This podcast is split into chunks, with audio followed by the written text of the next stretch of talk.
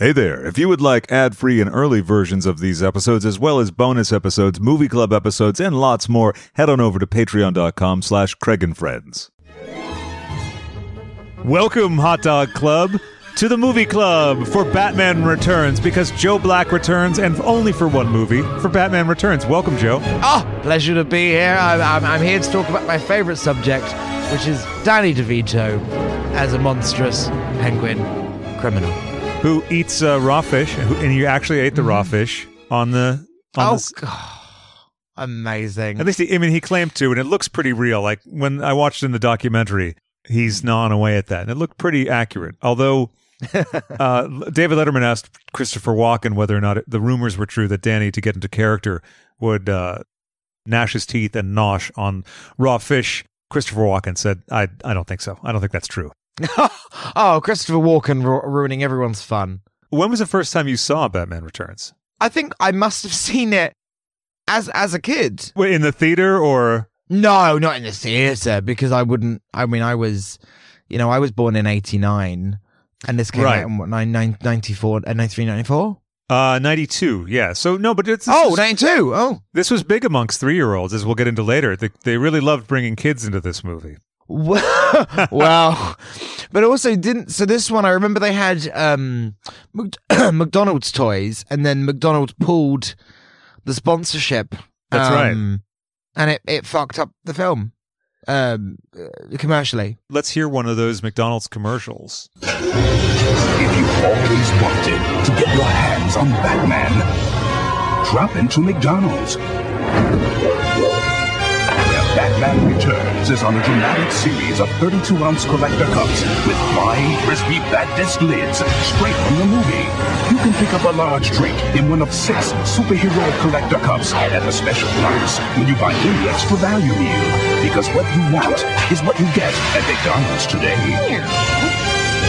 Batman Returns is at McDonald's on a dramatic series of six 32-ounce collector cups filled with a large soft drink, then topped off with a flying frisbee bat disc lid straight from the movie. So, a flying frisbee top to your 32 ounce soda, which I don't know if they make them that big anymore after that film Supersize Me came out. Maybe they do. That's a lot of liquid. Yeah, I, I, I- again, I live in the UK. The supersize thing is is a myth to us. Oh, it doesn't actually exist over there. Okay. No, I don't think so. I do find it charming how most of the folks in the UK call it McDonald's. Not McDonald's. Right. And and you know, my name Ma- is Mac. spelled MacNeil, but it's pronounced McNeil. So it's one of those ever changing, ever shifting pronunciations. yeah. The so, so so McDonald's pulled the the thing, didn't they? Because the film was just too dark. Well, That they had it running for a while, and there was a lot of controversy. And the interesting thing I find is the kind of stuff that we're going to hear the outrage, the outcry about the darkness of the second film. Because I rewatched the first film, or a chunk of it earlier, and nothing's much darker than the Joker. Yeah, I mean he he a woman's face is like completely mutilated Yeah. as his art. Yeah. He is playing a character that would not be out of place in David Bowie's Outside album. it, it, it it's I mean the first one I find actually I, I actually maybe find the first one darker because though the the palette is darker in hmm.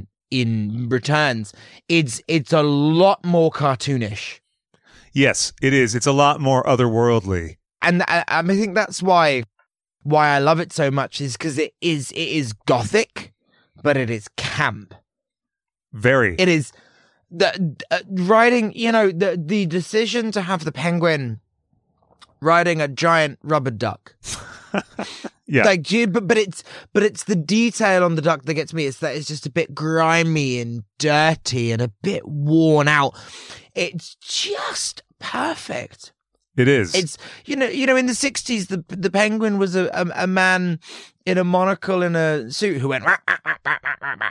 Yeah. and then to make him a freak show deformed gang leader uh, that wants to kill all of the firstborn sons of Gotham yeah. it's just oh. Again, the Joker disfiguring Jerry Hall as his art and then trying to disfigure Vicki Vale Mm-hmm. in the library scene. And also just being this mad loony who poisons the makeup. So if people use certain combinations of this makeup, they're going to get a big smile and drop dead. Yeah, that is pretty dark, isn't it? Yeah. Yeah. It's you know, efficiently. the, the, pe- the penguins. The penguins' weapons are umbrellas. The Right. Joker just flat out uses a gun a- and acid. and acid. Yeah. but and, and has a, a penchant for, you know, infomercials, making that little clip that he puts during the news. Oh yes, yes, yes. I mean, the penguin has a, a penchant for um, politics. And actually, there's some interesting parallels between recent events in America, I feel, and the sort of um, inclinations of the penguin and the thugs that are attacking the city, trying to make things look a certain way and trying to the, trying to um, inspire dedication to these new leaders. Yes, you know, I'm gonna play the stinking city like a harp from hell.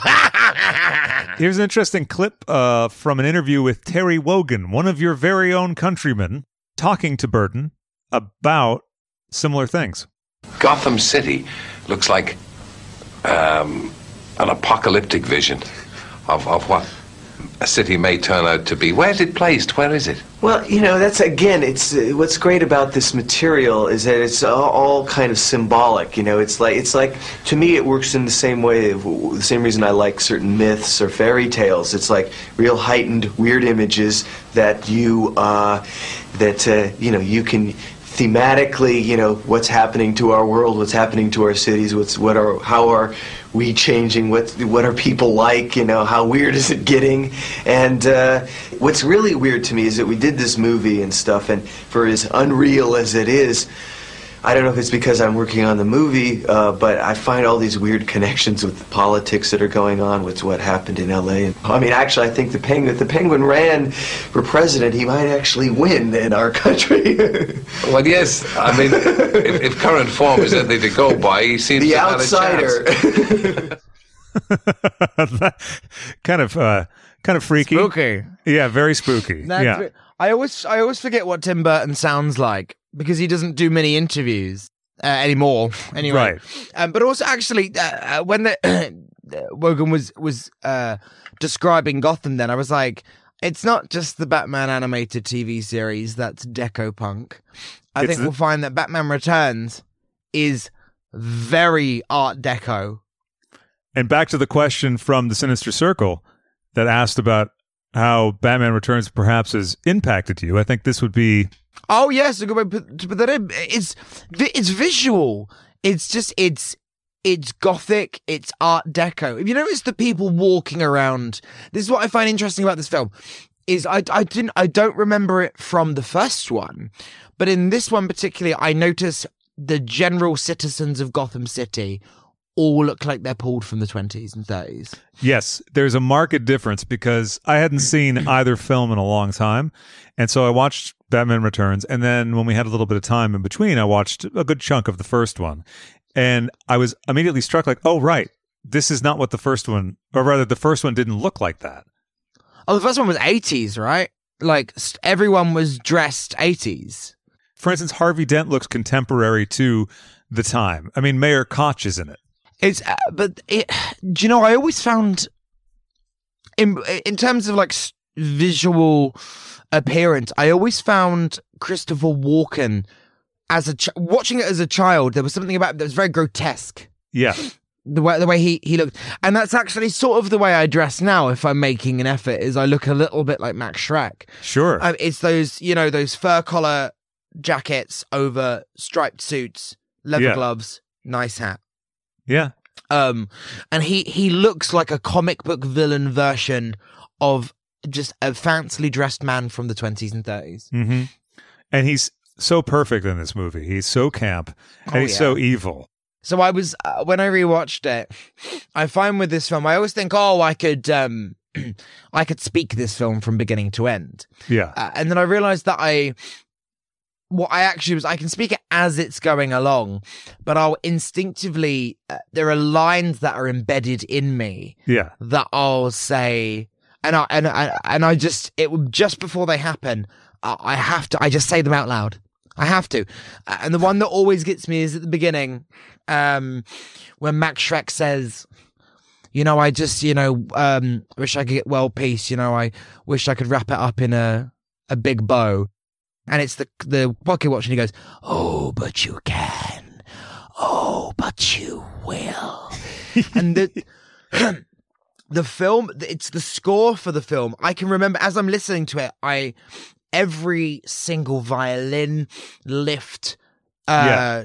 oboe coming in, everything. uh, It's just all ingrained in me. Just e- e- even incidental music in the background. Yeah. Every single bit of this film is just, I feel connected to it. Like now I'm thinking about it, I can hear the exact music and timing of when Max Shreck wakes up, um, after being kidnapped. And it's that, it's that, um, that accordion music and he's looking at the, all of the, the circus, you know, the circus gang Yeah. Yeah. and it's that da da da da da la, la, la, la, sort of music, and then da da da da da da da da da da music pauses. Then I believe the word you're looking for is ah. it's I just just every even musically this film I feel is so it- it's when people I sometimes I think people find me hard to uh, to kind of figure out what some people go oh you're just a bit sort of gothic aren't you a bit dark but it's it's that particular kind of gothic meets or dark meets camp mm-hmm. Yeah. period piece where uh, Addams Family is another great example of that. They look like that, but the music is sort of you know klezmer. Yes. Uh, uh, that you know, it's accordions, it's violins. Uh, it's not heavy metal and organs. It's all like it's that's what Batman Returns has. Uh, Yeah. It's all you know, big swelling, beautiful orchestras to then just bizarre fluty things or accordions and vi- it's just it's got a real kind of world music quality right. and carnival quality about the whole thing. I think Carnival really nails it. oh, it's it's a it's a freak show. It is. It's a freak show. and Uh, Danny Elfman is so brilliant. And the score Uh-huh. that he did for this and for the original Batman, but in particular this, which I think he cites as possibly his favorite score, is also the longest of his scores. It's about 30 to 40 minutes longer than a normal movie score because the movie's almost wall to wall music. I think that works in its favor. Just the whole thing plays out like the most twisted fantasy. and the music only serves to reinforce each moment. And the detail of the visuals, like you said, I mean, Tim Burton's obviously, you know, the king of that sort of thing. Mm. There's some interesting stuff in the making of moments on the Blu-ray where they talk about the matte paintings. They'd break down the shot when the penguin's parents go to deposit the penguin into the water. Part of that is a painting. Part of I had to watch it twice because I thought I don't really get what they're talking about. But basically, that's to say that there's very little CGI, almost none in this. I mean, some not even the penguins. There was mechanical penguins. Yeah, and then people in suits. Yeah, I think there was a couple actual penguins though. Yes, yeah. Mixed when in. I guess they don't need them to do anything too specific. No, and uh, here's how they kept them comfortable. In the story, he's, you know, discarded by his parents and washes up in the sewer in an old, rotting, abandoned display area within the expo. The concept was it was like an old marine land or something like that. It was an amusement park. It was abandoned, but it still held water. And this was his like little domain. His realm was here. Built a tank, and we, we thought we could just, to save money, just foam down to the floor, you know, and then up the wall. But the water was constantly getting under the foam.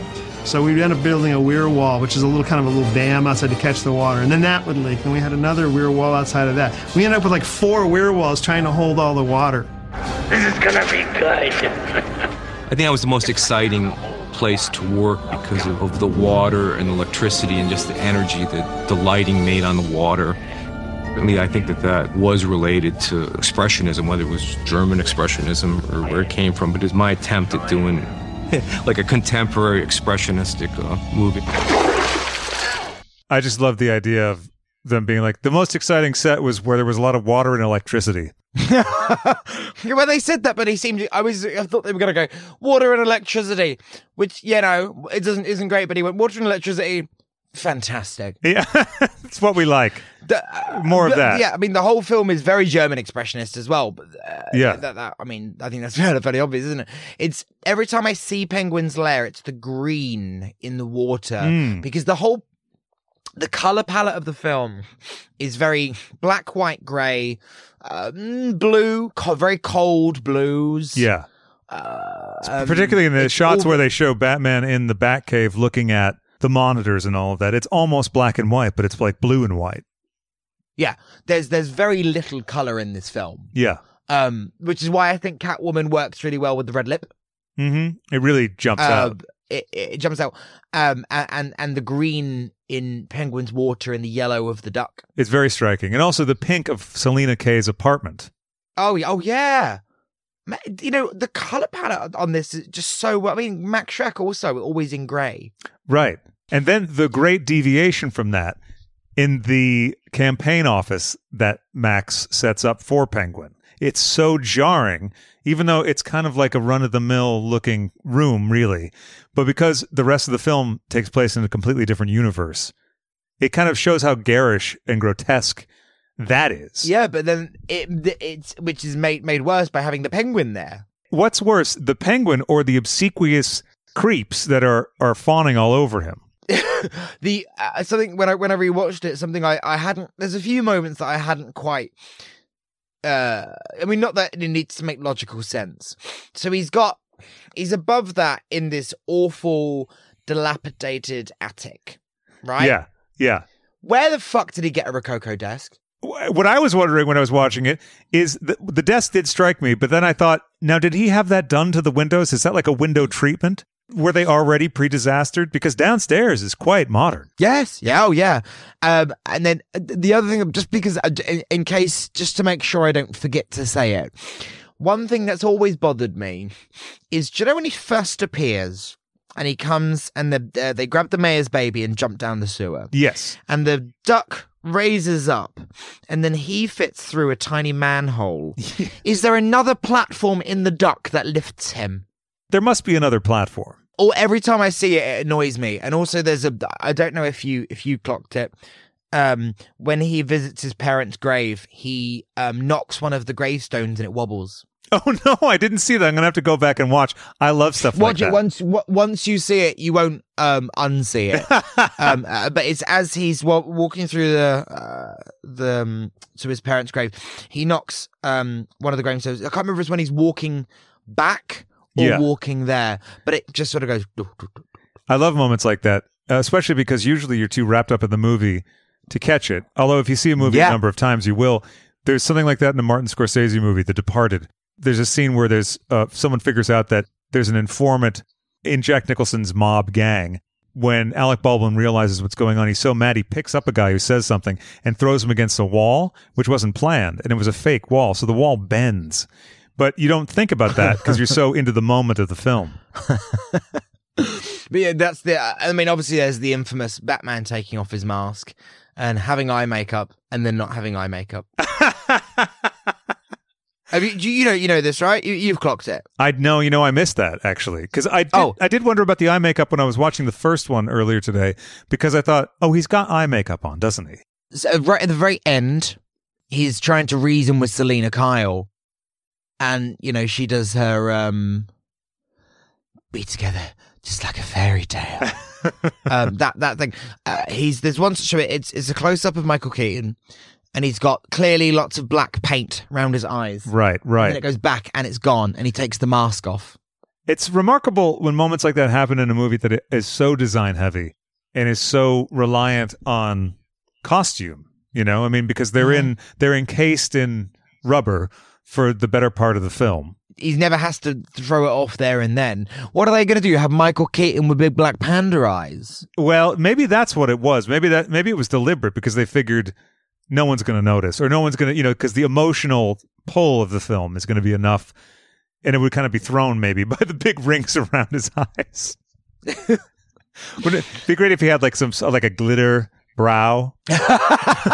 lovely, love, love, lovely uh, uh, ombre brow. Yeah, he's got an ombre brow, and he actually wears a nightie under the under the body armor, you know, or some fishnets or something. Oh, kinky. Um, uh, yeah, Because there is a bit of a kink element. Oh no, no, no. I mean, I, I, I I think I don't know if it's a bit. Um, um, we've got you know Mich- Michelle Pfeiffer leading that, leading the kink train there. Here's Wogan once again chatting to Michelle about just that. Did you do a lot of practice for that whip? Yes, I did.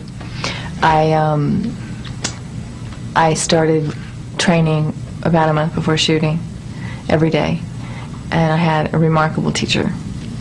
Um, he was just such an amazing person. He had this kind of Zen approach to the whip, and um, um, he was very unusual in in uh, in in his approach. In, in that it was really an extension of you, and it was very graceful and beautiful, actually. It was Um, like the Force in Star Wars. I hadn't quite thought of it in those terms, but yes. You're going to drive a lot of fetishists insane all over the world. Does this give you a sort of a thrill inside to, to know that all these people are going to be climbing walls? um, well, I don't know about that. I don't think, I don't know. I think that's something I don't really think about. And the whip, of course, that'll bring out the worst in people as well. Or the best. Miss, I find Michelle Pfeiffer is just she's not very good at interviews, but then there'll be the occasional moment. Mm-hmm. Yeah, with Wogan, she's terrific. Wogan seems to really get along wonderfully with all of the people interviewed for that special that I think aired in the UK around the time of the release of the film. There's some other interviewers that do not fare so well. I actually once watched every single interview that this following interviewer did with Michelle Pfeiffer through the years, starting back early 80s. It's a whole journey. I'll uh, I'll send you some clips sometime. But suffice it to say that uh, she's not that thrilled most of the time. Like you said, in interviews she kind of clams up. As you must uh, know from doing all the press and everything recently, sometimes people just ask you some kind of dumb versions of the questions. Yes. I tried to earlier. So, you know, I just wanted to give an example to the listeners of what that's like. But this is uh, Bobbie Wygant, a star of Movie Club. I uh, always play a clip of her when I can find one that's applicable. And here is her talking to uh, Michelle, kind of about the same stuff, not the whip necessarily, but you'll see what I mean. Michelle, it is great to see you again. Thank you. I love talking with you. And congratulations on your performance in Batman Returns. Thanks. Catwoman. Mm, You want to meow or purr for us? not particularly, no. If you were not a cat person before you started this movie, you had to become one pretty quickly, didn't you? Yeah, there were a couple of those scenes. Yeah, they were pretty spectacular. All of the cats were so beautiful in the film. Particularly, you know, that one scene with her kind of crawling all over me. Didn't bother you? No, no, I loved it. actors and actresses sometimes you know are like submerged in sludge or you know cold water for hours and hours and hours and margaret you know was in beans baked beans and and like soap for eight hours at a stretch on a soundstage and so like yeah oh some cats crawled on you that must have been horrible Yeah, I love that. Like, so you spent a month training how to use a whip. I'm sure you hurt yourself. You had to do cartwheels. You had to wear, you know, these uh, the backflips. You had to do these, you know, wear these costumes that were clearly unbearable. How hot you must have been. Um, you know, the training involved in this. You had some cats crawling over you. That was how did you get Like- through it i mean how is the emotional response to that? the next biting question is Do you have a cat? I do. Oh, I've had cats. my sisters have cats, and I've grown up with them. well stop the presses you know the, the nation can rest easy because now we know What got me there was the. You know, do you have a cat? And she said yes. She went, oh, like, like, like, like a cat isn't a very common household pet. It's like it's, it's not like, do you have a Komodo dragon? yes. Oh, Oh, oh, right. This rare exotic animal. Bobbie's not done though. This is see, this is the magic of Bobbie Wygant. She's not like some of the interviewers who are really aggressive or stupid or anything, but there's something special about Bobbie, like you just pointed out. So no big deal for you to have to be around the cats. Here's the other thing: she she she doesn't just make sure she gets the point across.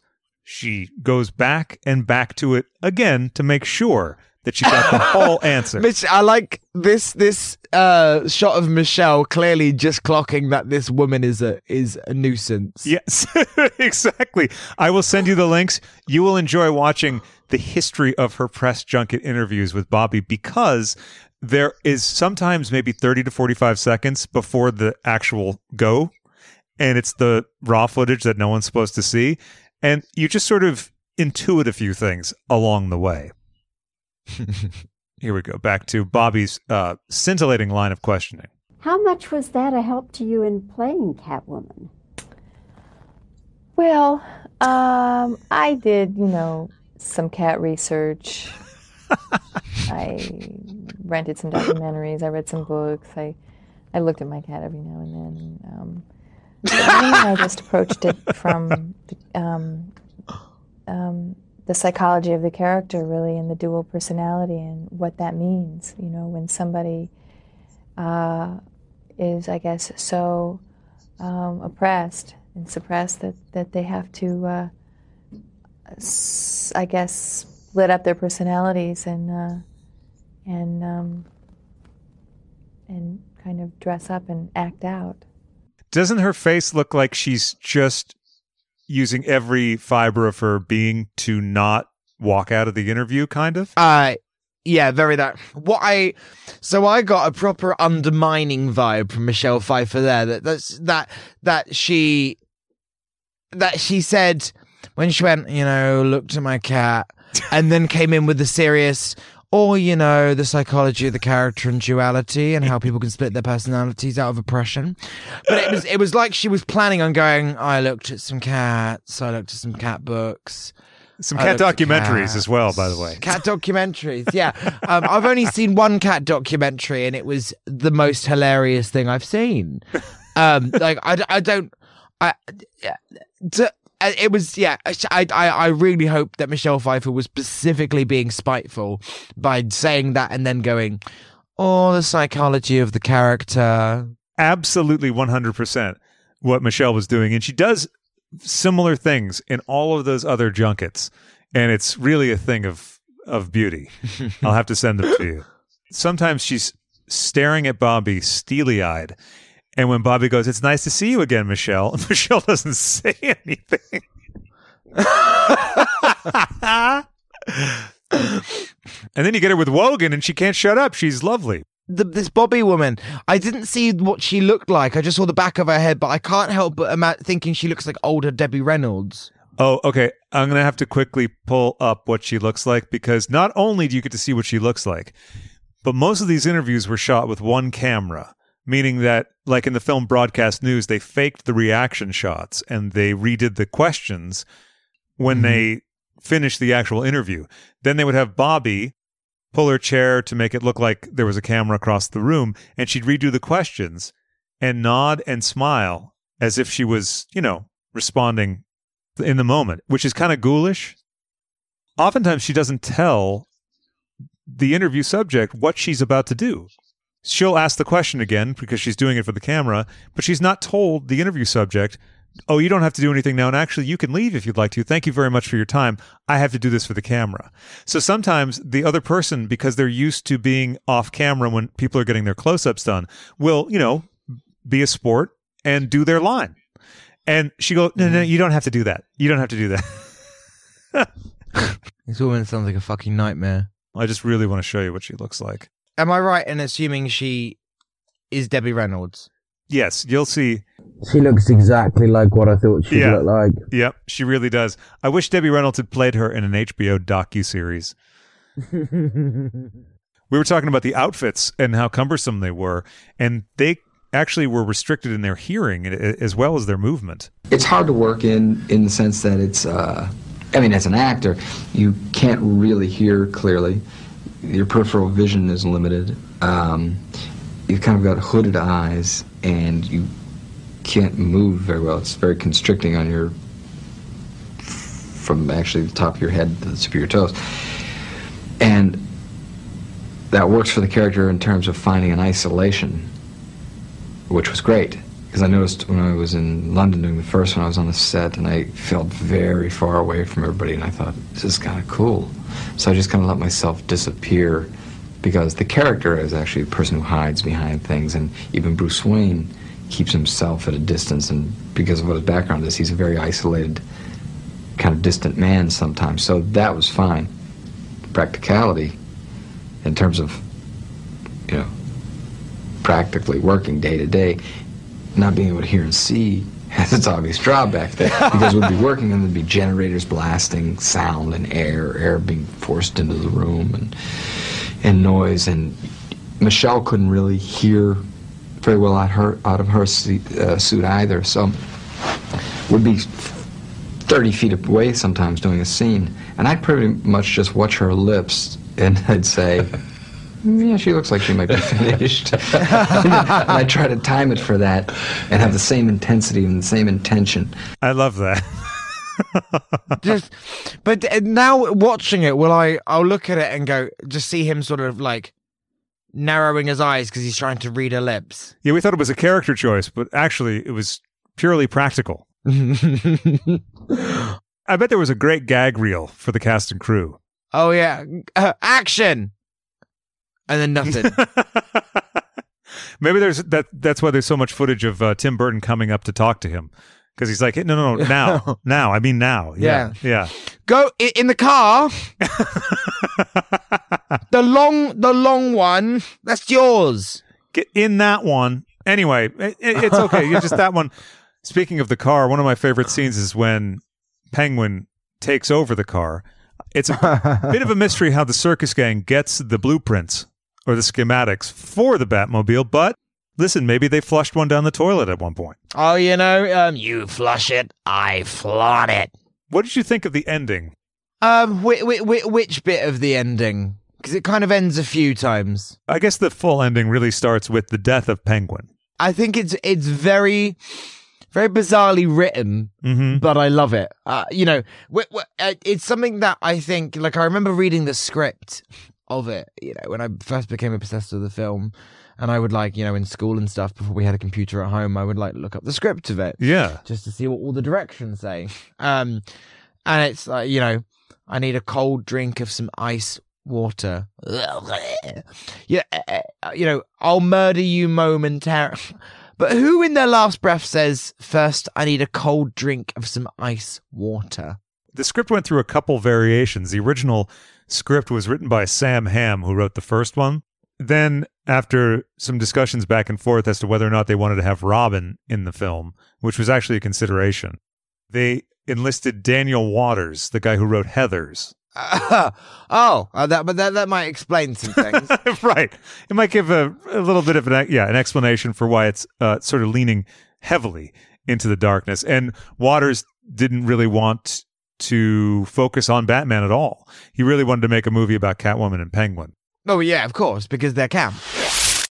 When you need mealtime inspiration, it's worth shopping Kroger, where you'll find over 30,000 mouthwatering choices that excite your inner foodie. And no matter what tasty choice you make, you'll enjoy our everyday low prices, plus extra ways to save, like digital coupons worth over $600 each week. You can also save up to $1 off per gallon at the pump with fuel points. More savings and more inspiring flavors make shopping Kroger worth it every time. Kroger, fresh for everyone. Fuel restrictions apply. And now a special word from Hi, Divas. It's me, Rubber Child. And if you want to, I would appreciate it if you could check out the link in the description box down there, a little bit lower, for my GoFundMe for my medical transition. I would really appreciate it. And even if you can't, a little share is free, a little like is free. And I appreciate it. And I love you all. Mm. Mm, and don't you want to return that love? So that's right. Just take those fingers and go down just a little bit further, and uh, and press right where you know where you should.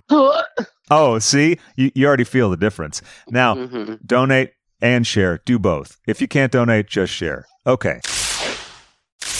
So Penguin dies. Then mm-hmm. there's the moment where Walken might die, might not die. We know he's going to die, probably. But Catwoman, is it her last life?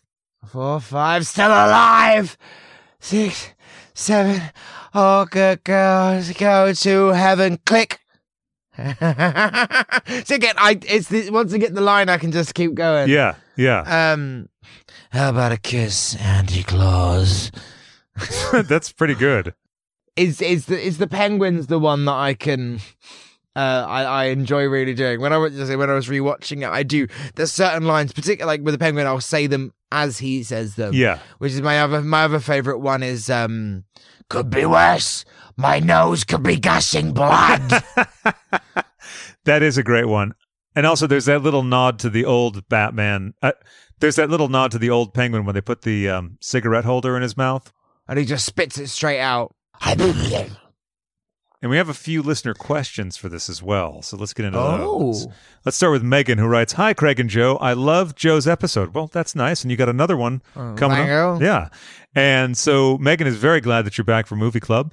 And she adds that she's seen this movie once about 10 years ago. All I really remember is Michelle Pfeiffer stitching together that leather cat suit, surrounded by cats. And then the penguin had a giant rubber duck. And those might not even be real memories. I'm going to rewatch the movie, but I wondered, what do you both think are the most memorable parts or standout moments in this movie? Love you both. Love you, Megan. I think we hit a few of them, but I think there's definitely a few more in your mind. Yeah, I mean, the the the Catwoman out the window to the cats, to the trashing of the apartment Yeah. is always yeah. The, the penguin's birth scene, the opening scene, always always is always one. Um, but it's I like see the there's, there are huge sections. The the bit when he's giving the speech and they play the I'm gonna play the stinking city like a harp from hell Yeah. Yeah. bit. And they start, and he goes, "Oh, why do people always bring vegetables?" um, that is one of the best. I also love. I also love the technology at, at play too, because he can record right onto a DVD. yes, in '92. Ninety-two, no less, exactly. So maybe that was CD-ROM Um, technology. I'm not sure if it was interactive, I, I, but I, oh, we'll see. Uh, I don't know. Maybe we'll have to rewatch it and check. well, I do remember in the Um, Batman, in the Bat Dance rather video, Prince scratches a laser disc. Oh my god, the rules don't apply, do they? No, no, not to Prince or Batman. Um, but the the the the speech with the. Why, why do people always bring um vegetables for speech? Um, that thing, and then it's the him running through. There's always really sticks in my head is him running through and pushing people out of the way and leaping, hmm um, which goes into, I think, my favorite scene. I I will comfortably say in film history Which is, which is the dun, dun, dun, dun, dun, dun, dun, dun, dun. My dear penguins, we stand on a great threshold. There's no need to be scared. Many of you won't be coming back. Thanks to Batman, the time has come to punish all God's children. First, second, third, and fourth born. Why be biased? Here, the sexes are equal when their erogenous zones blown sky high. Forward march! The liberation of Gotham has begun. that's uh, very impressive. I have to say, very. Thank you. I actually, I, I, I messed it up then actually because it said uh, male or female. Hell, the sexes are equal. I missed that bit out, so I apologize to anyone who thought that I would get it absolutely perfect. But that is, I just, I've watched that so many times. Yeah. It's, it's, uh, it's the pure absurdity. It's the battle cry, like march, penguins with rockets Right. Right. the spotlight, uh, clowns working the spotlight, uh, and then it's it's when he he he he runs and does the jump and clacks his feet together yeah. with a top and puts a top hat Right. on. Like uh, it's just it's it's it is the closest thing to perfection that exists. the uh, high campness of it all just can't be Oh, emph- uh, emphasized uh, enough. I love in the apartment trashing moment when she smashes the letters out of "Hello There," so it's just "Hell Here." Oh, I've wanted that neon for a long time. Hmm. Well, now I've got that drag race money, and maybe I'll be able to afford it now. Yeah, that's right. One in every room. Oh yeah, all that drag race money. You know, when I've been at home for a year. Uh, Yeah, you're trying to find ways to spend it because you know the travel's out and all that. Oh, I mean, I bet you know, I, I, you know, all, all of this touring I've been doing, uh, from the living room to the bedroom to the kitchen. Mm-hmm. Uh, yeah, I'll be able to get all of the hell here signs. and you, yeah, exactly. And really, you, all you've been doing is just buying one fur coat after another and shredding them. Just because, Mhm. listen, what else are you going to do during I- these times? Because I can. Exactly. That's the power of drag, listeners. Yeah, I'm, I'm, t- I'm taking my old PVC jackets and making them into cat suits. One jacket does uh, result into a lot of material. Considering Selina Kyle's character, why does she have that jacket?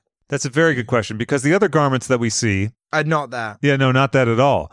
Maybe she has a saucy side that only comes out with the right gentleman, but as she mentions a few times, she doesn't have the best luck with men. No, you know, um, just uh, she's got the. What strikes me actually is i- is I always remember the pink t-shirt with the kittens on it. Yes, right. The one she defaces with the spray paint before grabbing the trench coat. It's not even a trench coat. It's just like a biker jacket. Is it? I thought it was a, a like a duster or something. Well, I'm, I think it's a short jacket, which makes it more weird that she manages to make a whole cat suit out of it. Right. But listen, she's industrious and she's a driven woman. To madness. True. One of my favorite moments is the moment right before Christopher Walken pushes her out the window because the suspense is very intense there. And actually, I couldn't remember. I was like, wait, I, I'm pretty sure she gets pushed out the window, but then it seems like he won't do it for a second. Oh yeah, it's not like you can just kill me. Uh, uh, oh no, actually, it's a lot like that. Oh, oh.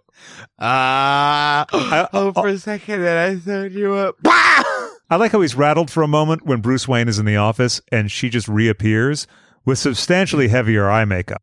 But then he's like, well, she's back. It's fine. And if it's not fine, I'll just push her out a higher window. You know, I, and also he's got his his taxidermied his own chihuahua, and it lives in his office. That's right, Geraldo. Geraldo. I just figured your password was Geraldo, your pet chihuahua. you think he'd reward that kind of ingenuity. But no. No, no. No. It's just a pure comic book villain, isn't it? When she's like, well, instead of pro- providing power to Gotham, it kind of takes it and stores it. Stores it and sucks it away. I mean, I don't know what that's about. I mean, it's kind of unorthodox, but and uh, what what is it? She, uh, she says something um something about telling. He goes, and who would you tell that to? No one. It's just that the, the character development is so. I don't know. It's that duality, as she said. Yeah. You know the, the you know she she watched cat documentaries. She looked at her cat, and she she she really managed to get the duality. I think it was Um, I think it was the cat documentaries and probably her sister having cats, right? Like she said, Yeah. really did it.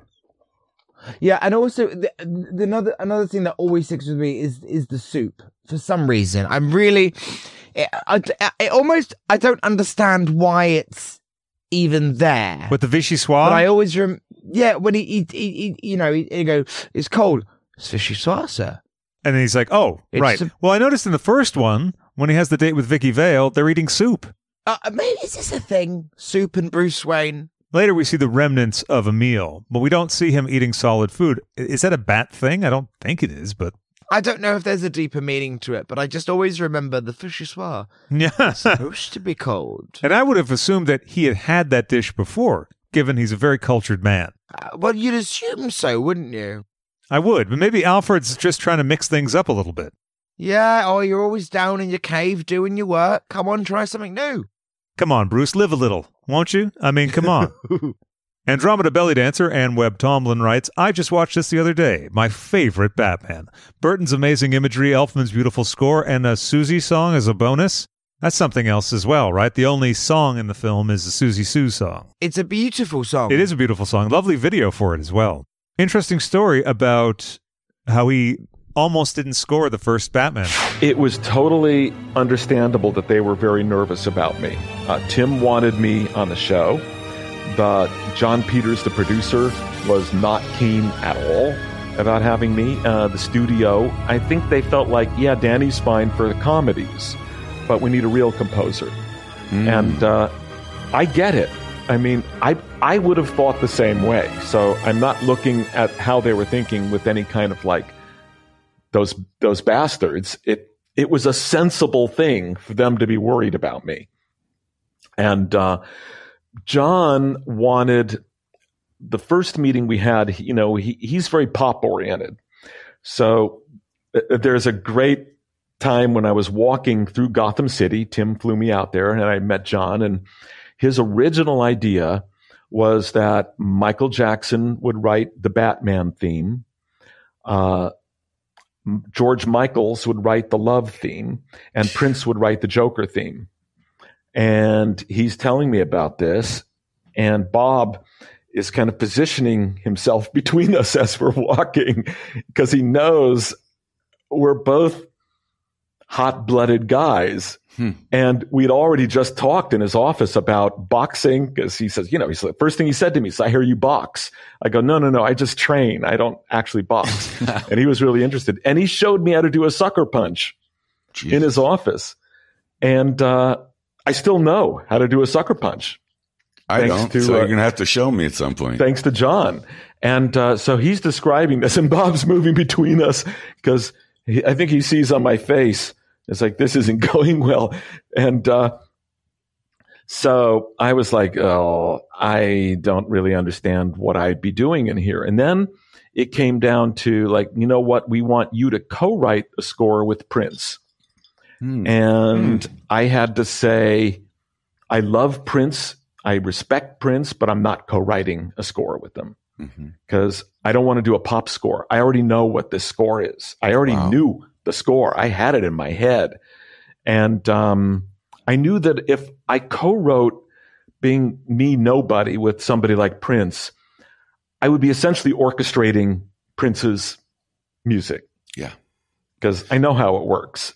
And uh, no disrespect to Prince, but I was going to be a glorified orchestrator.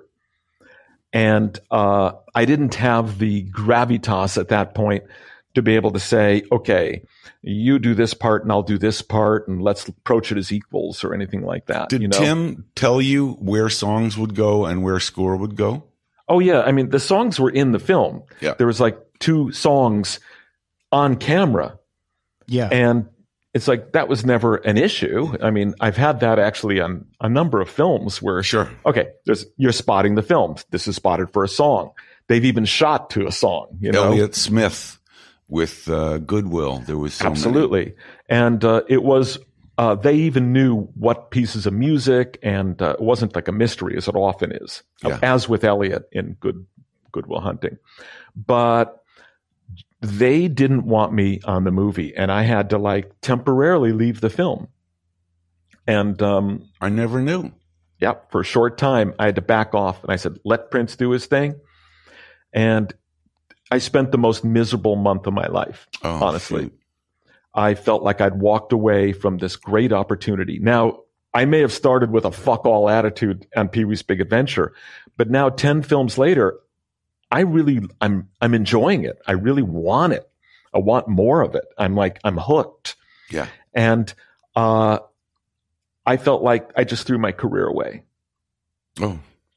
But And- looking back, that was probably the best decision you ever made for that, right? I was, but you know, there are moments like this. You, there's no answers. There's just there's two doors, and you have to walk through one of them. It was a brave move, and there's many doors. I I, I look back on my past where I go, I walked through the wrong door here, but this wasn't one of those moments.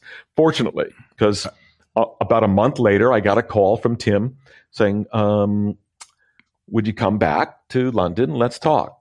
Had I you got- played him that theme? Did he had he heard it, or was that still to come? Um, I think at that point I had, but I think Tim was also trying to navigate the waters here, like what to do and how. And he was real interested in, you know, Prince and having him involved with the film, but he didn't have a lot of power yet at that moment either. So he wasn't in a position to go, no, this is what I want. He, he couldn't do that. It had to happen organically. Yeah. Prince went and wrote a bunch of music. They, they played it and I got the call. Andromeda asks, which Catwoman of all the portrayals is your favorite? Eartha, Julie, Michelle, Halle, or Anne? Michelle. For me, it's Michelle. Uh, did, it's Michelle, hands down. Same here. Did you happen to see the film Catwoman? Oh, the Halle Berry one. Yeah. I think the less said about that, the better. I agree with you. I think we've said too much. by mentioning it. Yes, exactly. If we talk about it, we manifest it, and we don't want. no, we that. don't. You're right. That's a good point. So demerit to each of us, and we move along.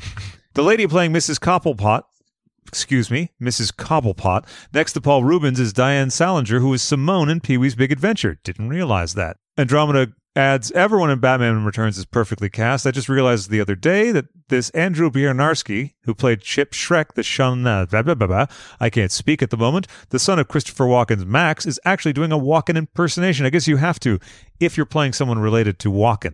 I also noticed the other day that Pfeiffer seriously smudged red lipstick when she did that scene with DeVito where she puts the bird in her mouth. Fun fact, that's actually a live bird that Michelle Pfeiffer put in her mouth because the stunt birds didn't quite look right. And so she finally just popped the thing in her mouth. My God. That's what watching cat documentaries and having your sister have cats will do for you. Yeah, and glancing at your own cat and thinking, now I know. That's right.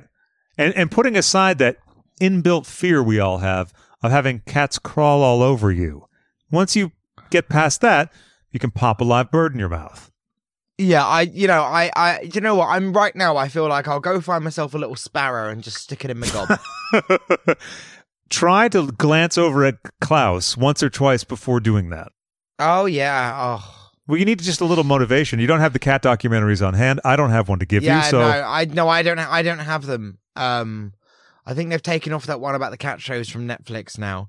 So I'm gonna have to look at Klaus for inspiration. Though he's he mostly just sleeps, to be honest. So I don't know how much help he'll be. And it's sad that the cat show was taken off due to all the controversy, which we don't need to speak about. And then we move on to Pasha or Pasha. You let me know. Uh, sometimes I mispronounce and sometimes I don't. So you let me know if I'm right on one or the other. Pasha adds, Hi, Craig and Joe. Well, hello, Pasha. Joe's the absolute cutest, and I'm so happy you two are doing something together again. Well, so am I. Oh, thank you very much. Firstly, I feel like this is the perfect time to apologize for my cursed Joe is the penguin drawing. now, I didn't know about this. Is this something that's a thing? Yeah, they they tried to combine me and the penguin, um, and it was it was terrifying. Uh, as as as uh, you know what I don't I don't think if anyone's ever said those things out loud they thought this would be a relaxing image. Well, the penguin brings to mind relaxation, particularly when that black stuff pours out of his mouth. Oh, the bile. Yeah, Love that bile. You know, I wish that they had that as part of the Happy Meal, like a limited edition ketchup. Oh, that would have been amazing. Wouldn't that be good? You have your little pe- penguin figurine, you squeeze the head, season your burger. Oh, do you know what I? I one of one of the things eh, it- there was a few things I said to myself. It was like if I ever get money, Mm-hmm. like I make actual proper money, there is a very very large um penguin figure that was released around the time uh, of the film, and I can't. It's one of those big toy companies, but it's uh it's like a one tenth the size of, or maybe one sixth the size of like life. Wow. It's huge. There's a, there's a Catwoman one as well, but they're really really expensive, and I really want it. Yeah, maybe if you can get on uh, UK All Stars, you can take that money, put it right to. Oh yeah, do you know what? Yeah, yeah. I need All Stars money before I can get my Danny DeVito life size figure.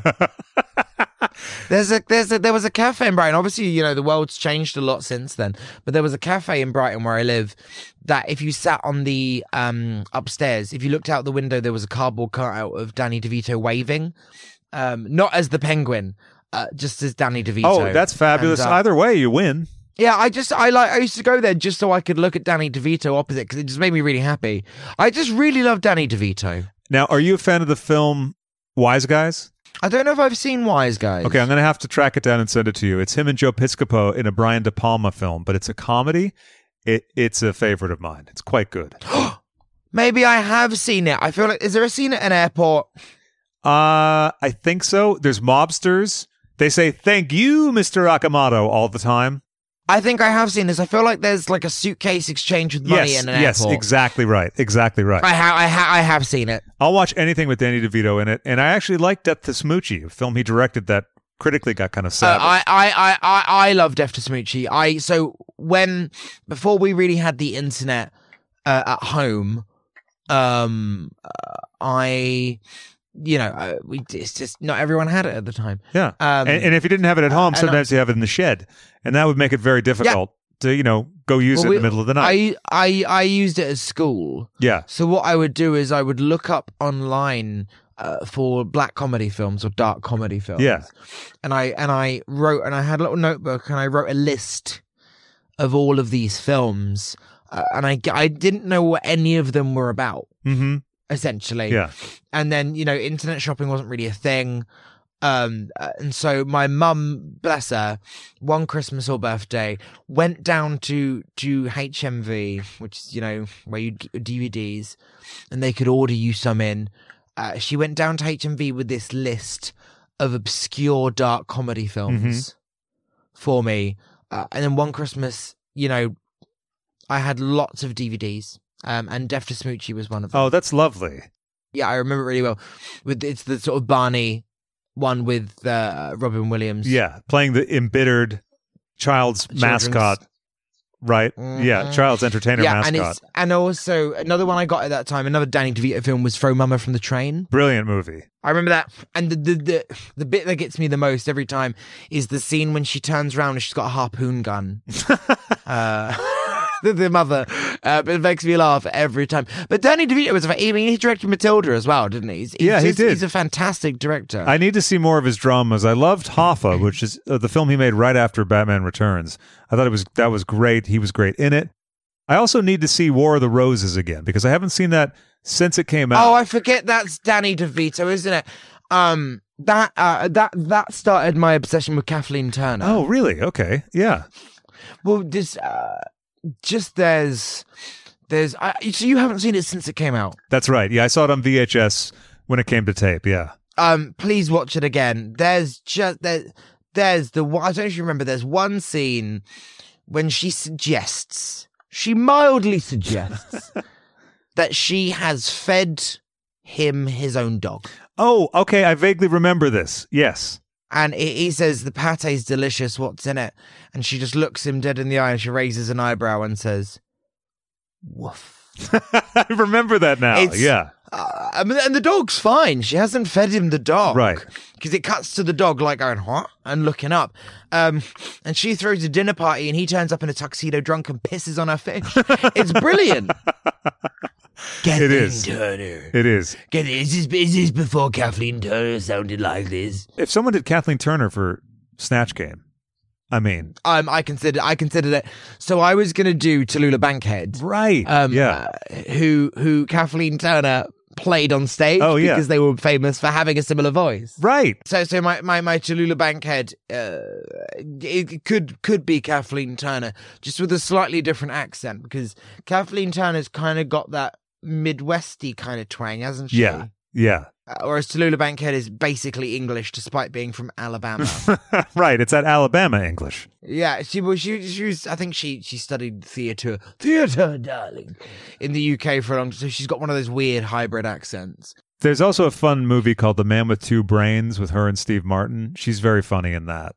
That was actually one of her early films too. She did Body Heat and then immediately followed it with this really insane comedy. So I I saw Kathleen Turner. We're going right off Batman Returns now, but um, That's also very Kath- Kath- movie club, by the way. So oh good. Uh, Kathleen Turner decided she was going to do her own solo cabaret show and tour the UK, and I was so it's when I lived in a place called Worthing, which is uh, about um 20, 20 minutes to thirty minutes away from Brighton.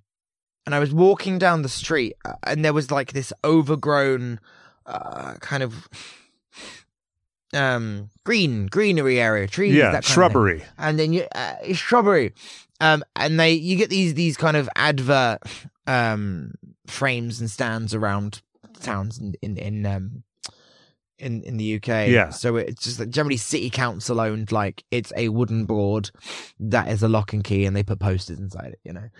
Um, and I came round and I glanced just into this bush, uh, just as just turning my head, and I saw the word Kathleen Tur, and it was cut off. Yeah. And I and I and I screamed, and then I got into the bush and pulled the thing to reveal that Kathleen Turner was coming to this tiny town Wow. in West Sussex. Yeah. And I have never booked tickets quicker to something in my life. I bought front row tickets. Oh wow. Uh, it was just a bizarre location for her to go to. Uh, it wasn't that busy Yeah. either. Yeah. Um, and I watched her just tell the stories of her career and sing some songs. That sounds like a fabulous night.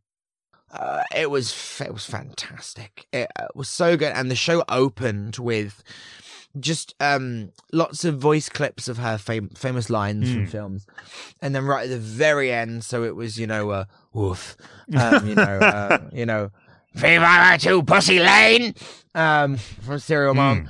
Um, uh, and then it just all goes quiet, and as the light comes on, it no, just before the light comes on, it goes, "I'm not bad, I'm just drawn that way." and then obviously her voice has gotten gruffer the older she's gotten, Right. So it's all this like kind of delicate sounding Kathleen Turner. Uh, then over the speaker you hear, "Hello, having please welcome to the stage, Kathleen Turner." Like- and then she looks like Ursula now, Right. From from Little Mermaid. Yeah. That's uh, I mean, yeah, I mean, I was she, she it's in certain lights you can still see the exact face from the 80s. Sure. I mean, she's she's much older now, and I think she's had some health issues and stuff. Yeah. But I really wanted her to play Ursula because she's gotten um she's gotten quite a lot bigger, and she's got a very a natural drag quality about her. And I think she would have been, that would have been an amazing choice for Ursula because she's somebody that doesn't work very much now, but is totally brilliant. Right. Absolutely.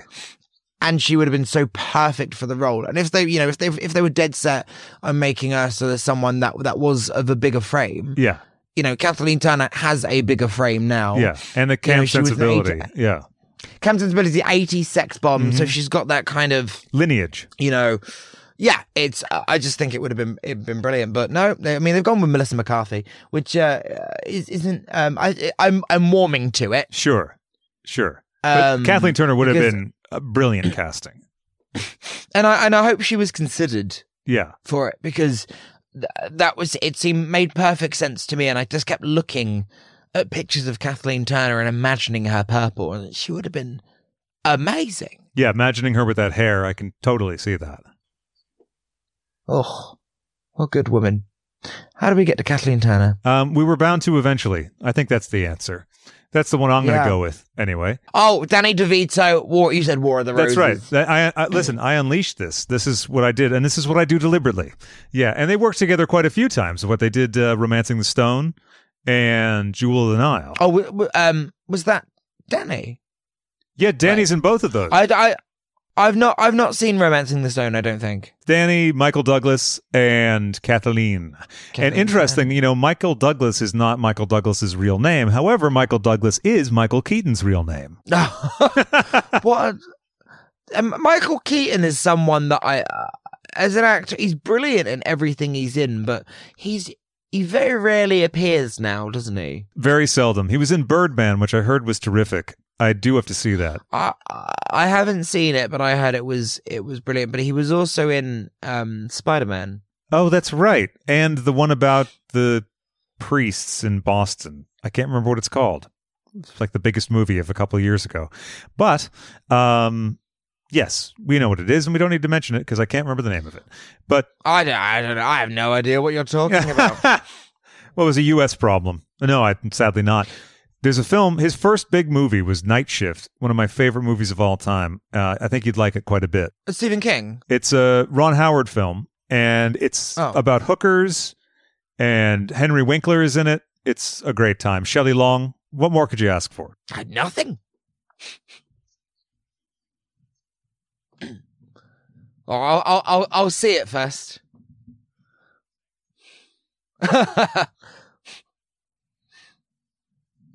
oh yeah. There was a clip I was going to play related to the Joe is the Penguin, but we'll continue with this thing first. And then Pasha continues with, I love this movie, although the nose gushing blood moment definitely scarred me as a child. Michelle Pfeiffer. Good. Yeah, exactly. That's the way it's supposed to go. Michelle Pfeiffer whipping the heads off mannequins is so sexy to me, and I feel like there needs to be some discussion about the rubber ducky boat. You're both incredible. Well, you're incredible, Pasha, and thank you.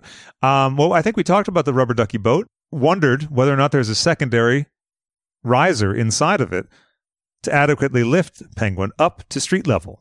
Yeah, we were questioning the logistics of this, and also, I I'm assuming th- there's the, you know, the whipping the heads off mannequins, and and that being done in one take. quite remarkable, really stunning. I mean, if they didn't have to cut away just for, you know, angle and everything, you would have seen it all in one go. But Michelle Pfeiffer posted that video on her Instagram. I, I've seen it quite a lot now. Yeah. And I took it as a good omen that we were seeing it on the internet so often around the time of our taping this. Oh yeah, no, I think so. I think it's sometimes these things have a way of appearing, don't they? They do.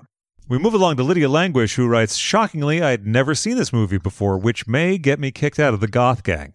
It might, but you know, again, it's a it's a closed loop here, and we don't talk. We we're not finks. We're not rats. Lydia adds, I've always felt that Michael Keaton was the sexiest Batman, although he is no Adam West. Well, but who is? Who's your favorite Batman and favorite Batman villain? For me, it's a tie between Eartha Kitt's Catwoman and Vincent Price's Egghead.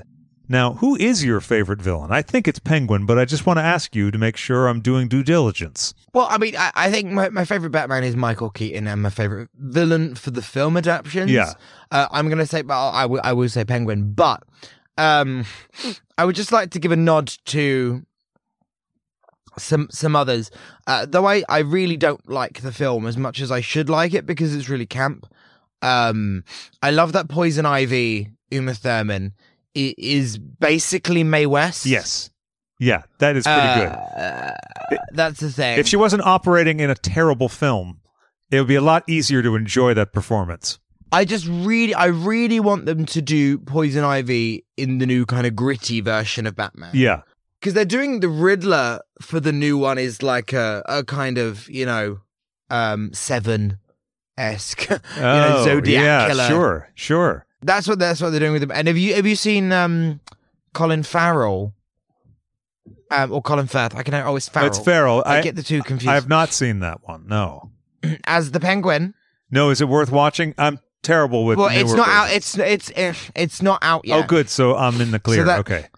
That's the one that's being made, and they uh, was some set photos leaked of him as the penguin, Uh-huh. and they've put it. They've made him look like a sweaty fat old man, That's perfect. and it's it's uh, it's fat. I mean, because he's, he's sort of you know he's an attractive, you know, middle aged Yeah, gentleman, isn't he? Certainly.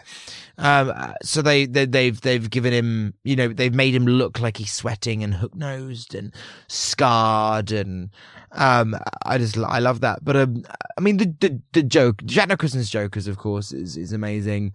Um, I like in in the newer uh ones. Um, I I I'm very fond of um Heath Ledger's Joker. I think was brilliant.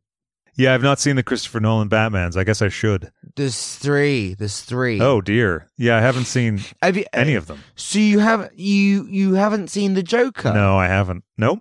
Oh, okay. So I mean, have you seen clips of Heath Ledger as the Joker?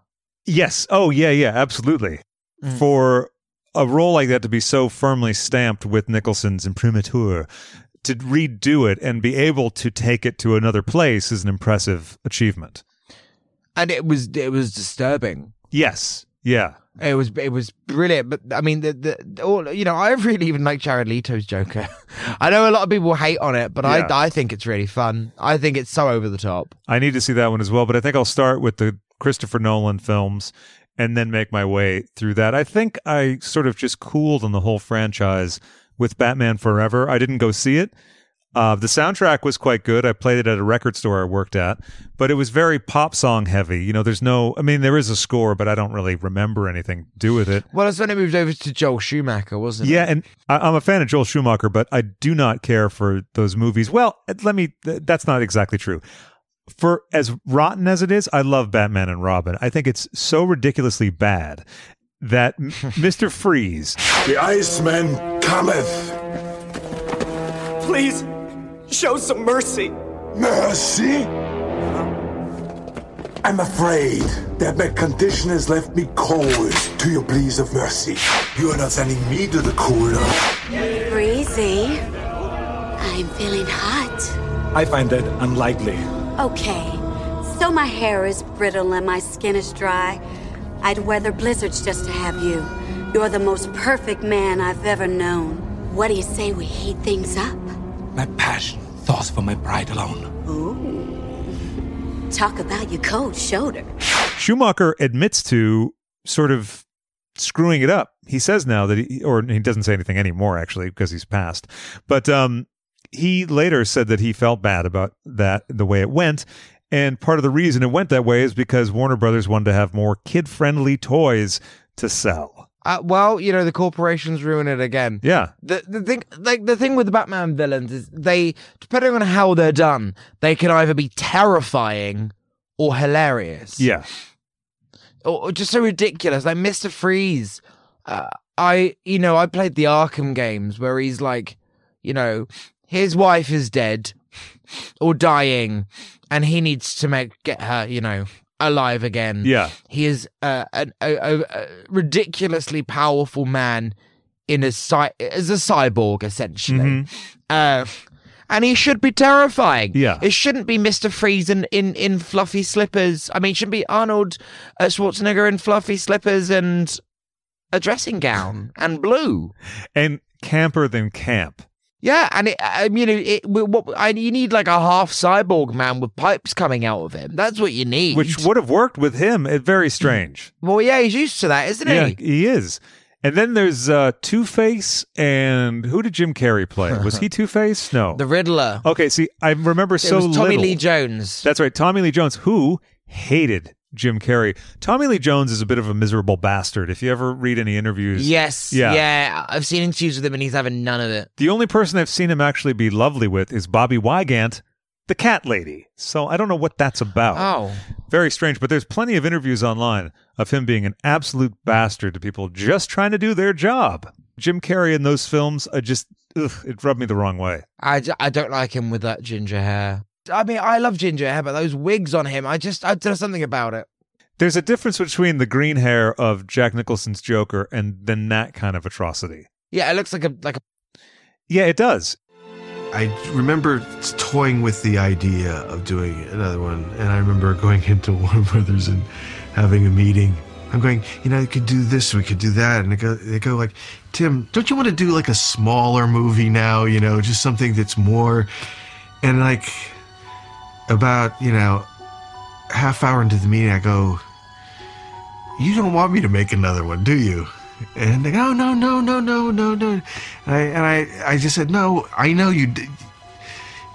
And so I just, uh, we just stopped it right there. You know, for a man who really communicates a lot in his art, he has an interesting way of not finishing sentences when talking about. like, I get what he's saying, but he also leaves out a lot. And then, of course, the Warner Brothers representative has a nice little PR spin on it, which I kind of love corporate bullshit speak like this in a way. I mean, I I loathe it, but also because that sounds very exactly how it happened. Oh no no no no, we we want you to make the movie, you know, but we want you to make it completely differently than you want to make it. But no no, we we want you to make the movie, surely. you know, when you're a director like Tim and you have so many stories to tell and so and you're so visionary, I mean, can you do the same character over and over again?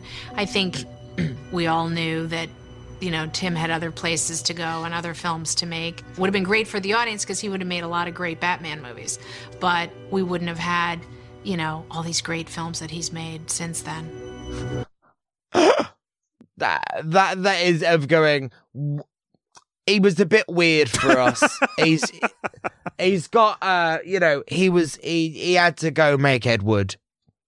Oh no, it was Edward Scissorhands next, wasn't it? Uh, no, I think Edward Scissorhands was in between these two movies, wasn't it? I always I get confused. I feel like Scissorhands was ninety three, um, but it oh 1990. Yeah, so he did uh, Batman, then Edward Scissorhands, and then this. You know, it's interesting. There's a film called Cabin Boy. I don't know if you're familiar with it, but it's No. a legendary flop. It's Chris Elliott. Tim Burton was going to direct it until he was given the script for Ed Wood, and he didn't want any changes made to the Ed Wood script. He was like, "This is my next movie." So he said, "Oh, I'll produce your movie to Chris Elliott, but I have to direct this." It was Beetlejuice, Batman, Edward Scissorhands, Batman Returns, then Ed Wood, then Mars Attacks. Mars Attacks, I, I liked okay. It didn't send me though. It's uh, uh, when when you watch it again, you realize what an absolutely ridiculous all star cast it is. Right. The cast is ludicrous. Burton's very much like Wes Anderson in that if he says, "Oh, would you like to be in my film?" everybody just goes, "Yeah, yeah, yeah, absolutely."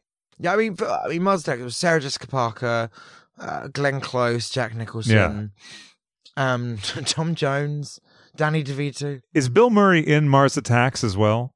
No, I don't think Bill Murray's in Mars Attacks.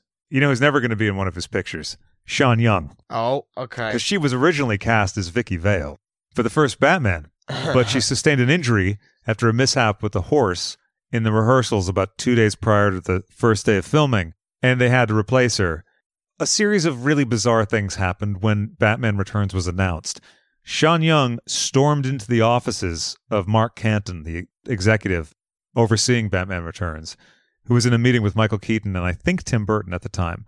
And she barged in dressed in her own Catwoman outfit, demanding to be seen. I, I've I've I've heard this story. Yeah. And she had a walkie talkie with her that someone thought was a gun. Security was called. She had taken a private plane to the area, to Burbank, to do this. So on her own dime. That would have been bad enough, right? That's like really outside the boundaries of what you should be doing in Hollywood, particularly when you have the sort of dotted history that she had in those years. Because after losing the role in Batman, she was then fired off of Dick Tracy a week into filming. She was uh, the original Tess Trueheart, which was later played by Glenn Headley.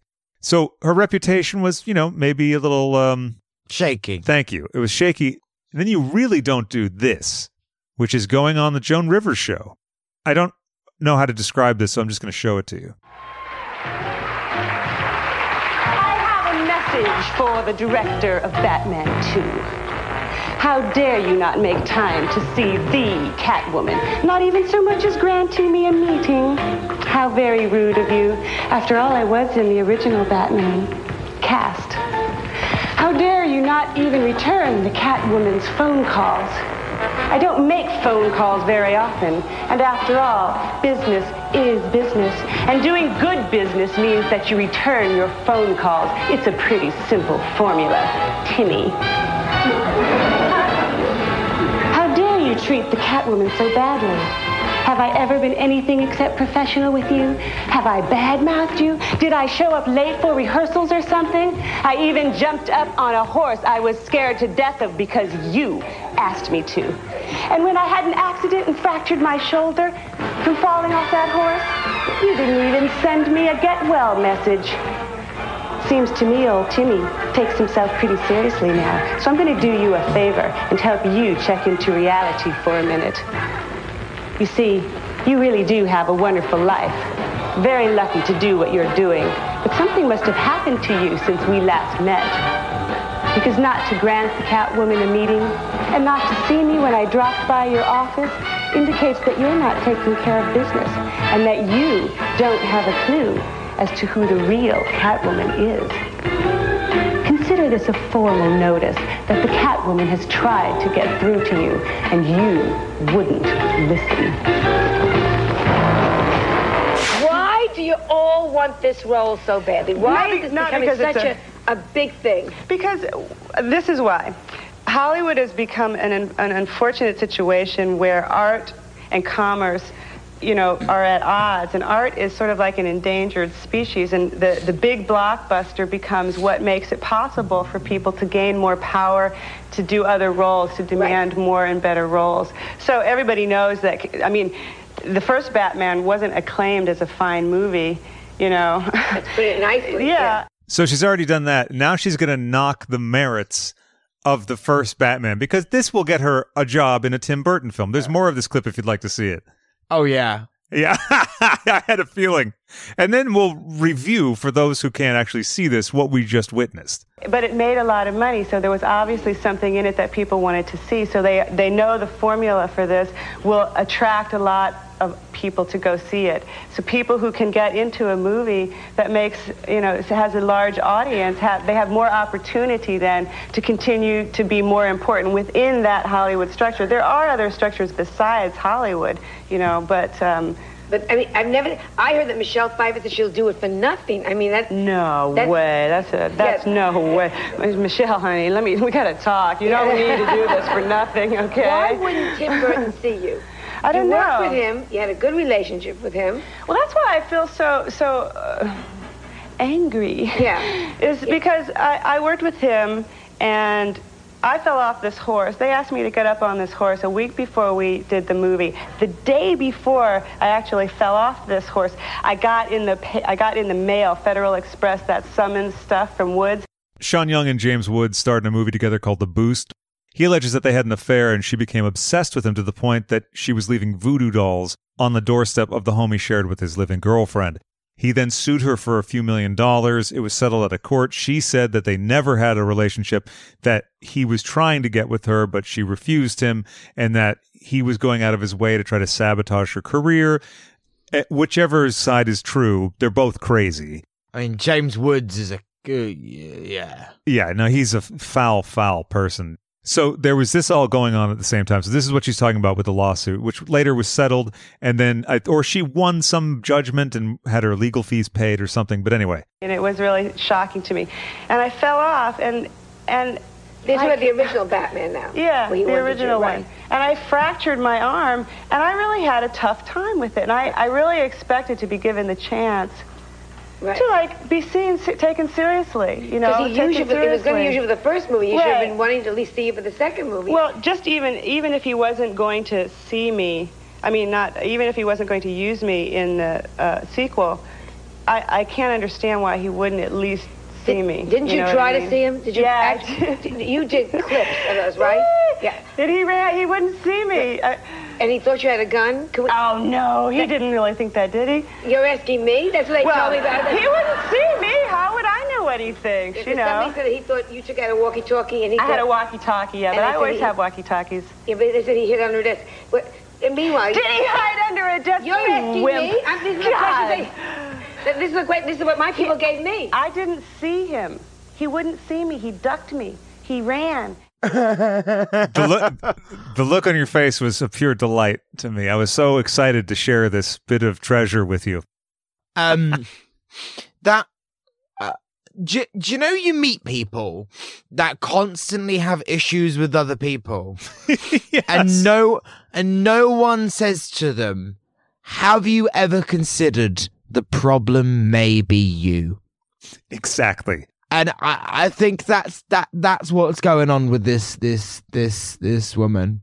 Uh, uh, did she? I mean, I'm assuming she had an agent or a manager or something.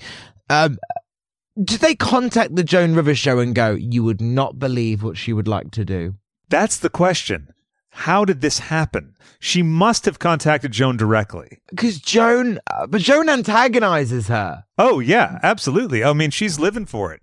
I mean, she does not have Sean Young's best interest at heart at all. No, there was something I can't remember exactly what it was, but there's something Joan says that was clearly to rile her up. That Joan acted like she didn't know something. I can't remember what it was. Oh, Michelle Pfeiffer did it for free. Classic, just riling her up. And Sean Young is so bought into her crazy fantasy of how the world should work, which is also evidenced by the way she's talking about, oh, well, let's say rambling about, well, you know, the way the, the thing works is that, and she's angrily describing a system that she was only too happy to play a part in when she got roles in Blade Runner and Dick Tracy and the first Batman. Oh, was she, was she um Rachel in Blade Runner? Yes. Oh, I'd never realized who that woman was. I ha- I have to show Aaron this because uh, uh yeah, could you send me that clip? Oh, uh, no, absolutely. Yeah, it's like a sacred text that must be shared and studied by everyone. Because Aaron's obsessed with Blade Runner and uh, and the the, the Rachel smoking scene in particular, uh, and I just I need him to see What happens. Yeah, I'll, I'll happily send you that. And also, there's a collection of every one of her appearances on David Letterman. One of which she she shows up in a tap dancing outfit and then tap dances. Now that could go either way. You could think, how fun? How fun is that? You know, someone like Christopher Walken does that on some shows. It's not quite that. Do you know what I mean? It's not yeah. that. It's not, not Shirley Temple level of creepiness, or Yes, yes, it is. Yes, it absolutely a grown woman. Exactly. And Sean Young had an interesting career be- up until everything went sort of south, even though she's been making like direct to video films for many years. She now has a YouTube channel, by the way, where she has mm-hmm. footage of her on the set of Dune. She's in Dune as well. And I think she, she actually had a camcorder with her when she went to the Warner Brothers lot. So there's video of that available as well. She was in Blade Runner. Then she was in a very, very big film in 1985 called No Way Out, co starring uh, Kevin Costner and Iman. It was one of Kevin Costner's first big movies, and that's a, really good thriller if I remember it correctly. So I recommend that. But she was really on the trajectory. She was on the up. The controversy about the appropriateness of this film for children. As we said before, the first film is not necessarily a kids movie. No. Was that PG? I mean, I guess I should have looked it up. But no, it was in the UK. It was a fifteen. Because our certificates. So I've got. I've still got my original DVD of Batman Returns from when DVDs first came out, and uh, Batman Returns was a fifteen for sure. But like Beetlejuice was a fifteen, but now it's a twelve, or now it's a PG. you all have your cover artwork completely blemished by the ratings. Well, it's in the corner. Yeah, but it's actually in the artwork. Like that's not Yes. done here. Uh, Well, uh, the way our ratings work, we get U, which is universal. Um, then we get PG, uh, which is yeah, maybe you know there might be some things that will upset children. Then we get 12, Yeah. 15, 18. Oh, I didn't know that there were so many gradations. Yeah, because I wanted to go see X Men, the, the first live action one when it came out, but I wasn't old enough. I'm quite a bit older than you, so I, I saw Batman and Batman Returns both in the theater on original release. There's a, I mean, sadly it's closed now. So there's a there's a uh, a 1920s theater in Mhm. um cinema movie, movie theater in in uh, Brighton. Um, that's now sadly had to close its doors. Oh, I hate and that. Yeah. every every Christmas, uh, they do a an alternative Christmas film, Ooh. and um, uh, you know, Gremlins, Die Sure. Hard, that kind that kind of thing. So, um, one of them was on my. It was the day before my birthday. Yeah. And they were doing Batman Returns, so I got to go see Batman Returns in an Art Deco cinema. Oh, how perfect! I'm glad you had that that experience. That's lovely, especially when it's a favorite film and it's the right setting. Oh yeah. Batman was indeed PG-13. Oh, it's so in the US, so that's a fifteen. Yeah, so both films PG-13, which to me means that if the kid is under 13 and the parents allow them to see it, it's up to them. This is from a show I can't remember the name of, but who needs to know the name of that anyway? On the show, they talk about this terrible scourge and this terrible injustice and the, the trickery going on. Some parents contend that Batman Returns, which is rated PG 13, is actually being marketed for younger children, and the movie is just too violent. Let's get an expert opinion on that from USA Today's junior movie critic, 10 year old Danny Slasky. Please welcome Danny.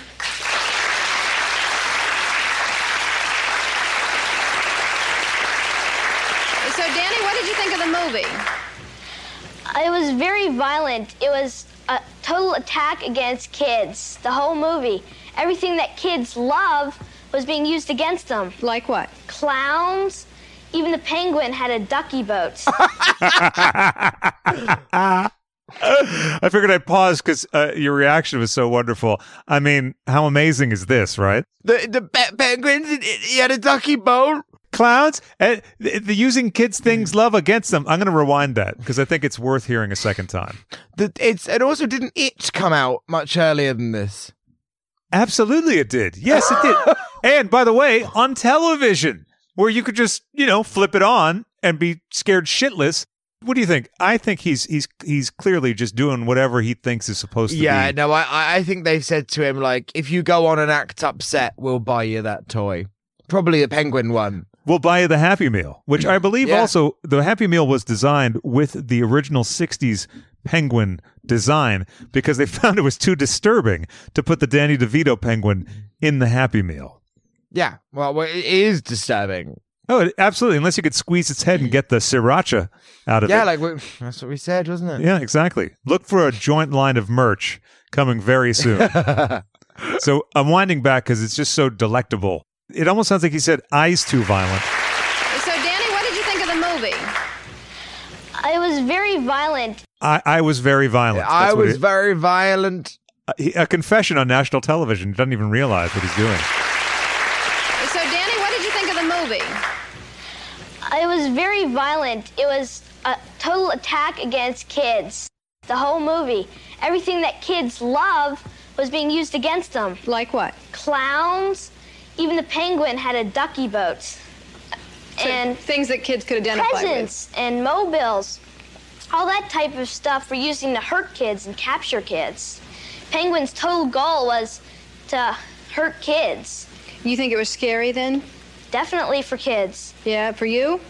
Um, I was I was actually a little bit scared, and I have never been scared of a movie like this before. Yeah. I came out of Terminator 2, fine. Yeah. Terminator 2 didn't scare him. No, So- not Terminator 2, but but but the penguin. Yeah, it's it's it's it's that a child of this age uses um mobile mobiles mobiles, as, mobiles as an ex- as an example. Apparently, he still likes mobiles, uh, which is actually Yeah. more disturbing than anything he could have said about the film. He's Yeah. still into mobiles. What about umbrellas? You know, that that- are the kids terrified of those now? I think so. And the ducky boats. But you can see the other kids almost roll their eyes at him when he said ducky boats. Yeah, the kids are like, "Oh my god, this who Who, the- who, who hired who the this guy?" fuck is this guy? yeah, I could I could do his job. what, what do you think about the possibility of younger kids seeing this movie? You're 10 and it frightened you.